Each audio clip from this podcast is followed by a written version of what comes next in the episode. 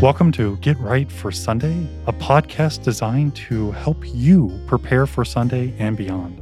I am Pastor Wright, and each week I have a conversation exploring the Bible readings for this upcoming Sunday. Join us as we discuss how the lessons are applied to our daily life in Christ.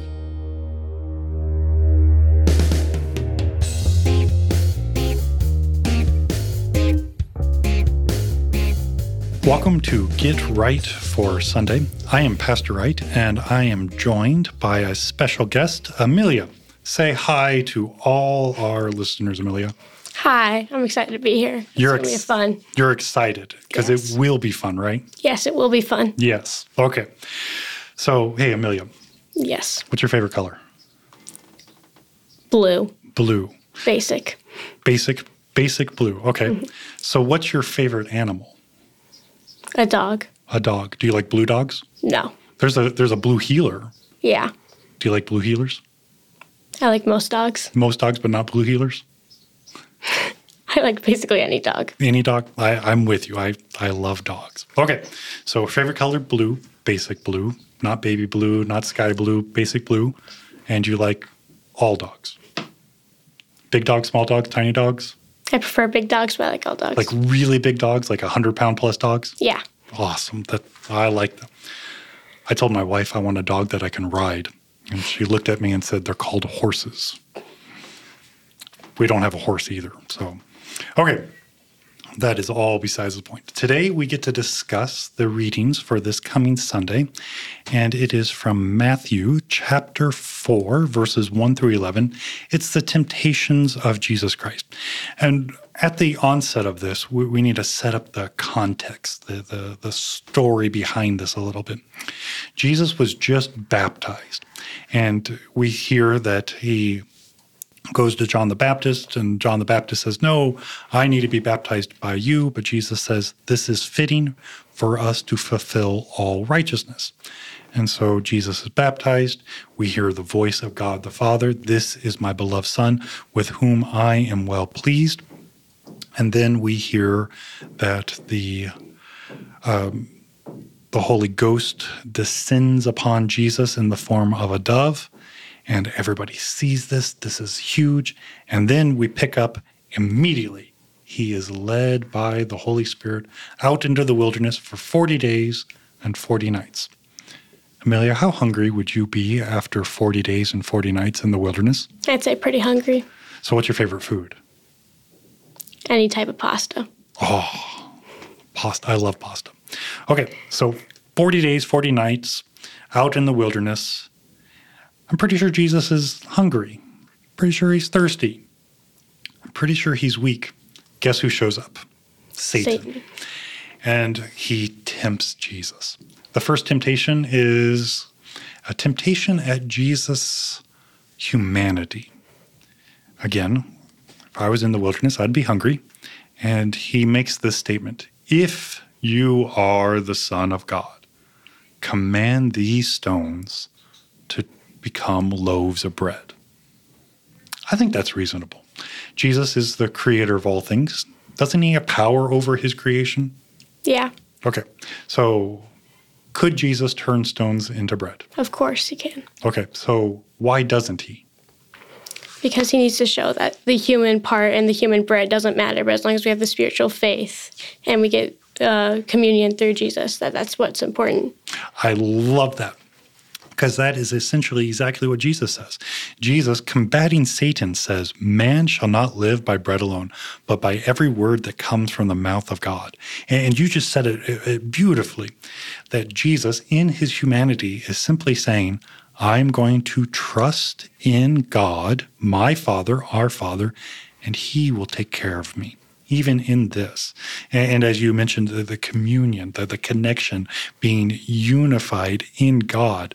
And so I, I- love your, your answer. I got another question on this too. Why does Satan feel the need to have Jesus prove that he's the Son of God? The, the question is, if you are the Son of God, do you think why why? Do you think the devil knows that Jesus is the Son of God? Yeah, I think he realizes this, but he wants Jesus to go out there and prove himself, and that's not why Jesus came. Jesus came to save us, not to show that how high and mighty he is. Oh, that is an amazing answer. Because um, there's another place that he says uh, the Son of Man didn't come to be served, but to serve. So I wonderful. Okay, so we continue with the temptations. And then we hear that the devil took him to the holy city, this would be Jerusalem, set him on the pinnacle of the temple so he could see um, all of Jerusalem. And then again makes this interesting question If you are the Son of God, throw yourself down, for it is written, He will command the angels concerning you, and on their hands they will bear you up, lest you strike your foot against a stone. So now this is Jesus' life. And we're moving a little past his humanity. Throw yourself down because God won't let you die. You don't have to worry about anything. So what's up with this this temptation? What, what do you how do you see this?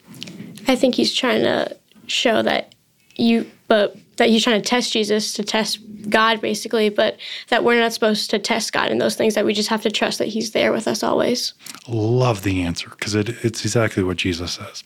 Again, it is written, You shall not put the Lord your God to the test. This is something I, I really don't understand. You have Jesus, true man, true God, and you have Satan tempting Jesus to tempt God. Throw yourself down because God won't let you die. But Jesus is God all at the same time. And that statement that Jesus makes, you shall not put the Lord your God to the test. I think just it blows my mind. And I really think that the devil doesn't fully understand what he's doing. You got any thoughts on that? I, I'm I'm just boggled at this. Yeah, I'm kind of the same boat as you. He just I don't think he really understands the true power of God and Jesus. He just knows that they're here and they're for us and that they're mighty, but he doesn't really understand the true power. I I, I can't agree with you more. Okay, so the last temptation we have that uh, the devil takes Jesus to a high mountain and then shows him the kingdoms of the world. So, all the kingdoms. And then makes this really big statement All of these I will give you if you will fall down and worship me. So, first of all, how can the devil claim that he is the owner? He is the power of all the kingdoms of earth. How do you think he can say something like that? I think he can say it because the world is so sinful and that he lives off of the sin and the non believing God that basically the world is so sinful that he just has power over that. Oh, I, I actually could not say that any better. Uh, in fact, I was having a conversation, I think, with Pastor Skizik, and that very statement came up. That, um, and kind of going back to your other statement, why does the devil think he can do all of this? Does he not know that this is truly the Son of God, the power? He doesn't understand this power because I agree with you that he thinks he is the God of this world or the, the prince of this world, that he owns it. And, and the audacity, the arrogance of him standing before Jesus and saying, See all this stuff that you created? I will give it to you because I own it. And so I, I, I absolutely, because of sin, because of corruption, he thinks he's winning, he thinks he's ruling. And then Jesus. So I I want you, I'm going to read this, but I want you to tell me how you think Jesus says this. So Jesus challenging or answering the devil, Begone, Satan, for it is written, You shall not worship the Lord, you shall worship the Lord your God, and him only shall you serve. So, okay, they're on this mountaintop. He sees all the kingdom. How do you think he says, Begone, Satan, for it is written? How do you think he says it? Do you think he says it loud? Do you think he says it soft? Tell, tell me how you, you envision this in your mind. Uh, he's standing directly at him and saying it directly to his face to tell him to leave. Do you think it's forceful or do you think it's just matter of fact, deadpan, begone, Satan? Matter of fact, just to tell him he needs to leave. So I, I think there's a lot to that. Uh, and the reason because in my mind, I think that he's very straightforward, but I don't think he yells, and I don't think he gets riled up. But it's also not like he's bored, uh, but very, very factual. because Jesus already knows that Satan's defeated and that he will not fall. And I, and I love the idea that he just looks at Satan and just very serious, be gone. And it's not this big show, it's not this big um, event, it just happens. Okay, so that I, I love your answers. And this really helps set the tone for all of Lent because we will be tempted again and again and again. Guess what we do when we're tempted? We fail and we sin. We fail and we sin. And what's really neat about this is all of our life in Christ, we're the spiritual Israel, we are put into Christ. And because He doesn't fall into temptation, that means that we get to stand before Satan and we get to say, Begone, Satan because Jesus has already defeated him. And so we get to, to look at Jesus and say, you, you deal with it. And he says, Okay, I'll do it. And he defeats Satan and says, My life is your life. Okay, so as we go into the penitential season of Lent, that means that we repent and recognize our sins.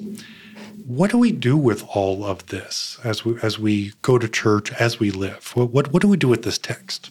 How do we apply it to our lives? we see that how Jesus was able to do that, even though he was so weak for being out there for 40 days and 40 nights. And we need to apply that to our everyday life also. Awesome. I love it. It, it is all about faith and the trust that God will take care of us in and through all things. Well, Amelia, this is your chance. Is there anything else you want to add to this discussion? Anything else that, that, that jumped out to you? Do you have any questions about this text? No, I think you covered it all. Well, I, I, appreciate your confidence in me covering it all. Uh, what's great about this is we really do get to see the, the power and love of Christ. And I appreciate your answers because they really do help open up what is happening and all that is given to us in Christ. So thank you, Amelia, for, for taking time out of class to hang out with me and to discuss the wonderment of Jesus. Thank you. Thank you for listening to Get Right for Sunday. I know that your time is valuable, and of all the things that you could have watched or listened to, you have chosen to deepen your biblical understanding with Get Right for Sunday. Would you take a moment to give a five star rating of this podcast on Apple Podcast or your favorite podcast platform? This actually helps others to be able to find Get Right for Sunday. Again, thank you for your time, your prayers, and support.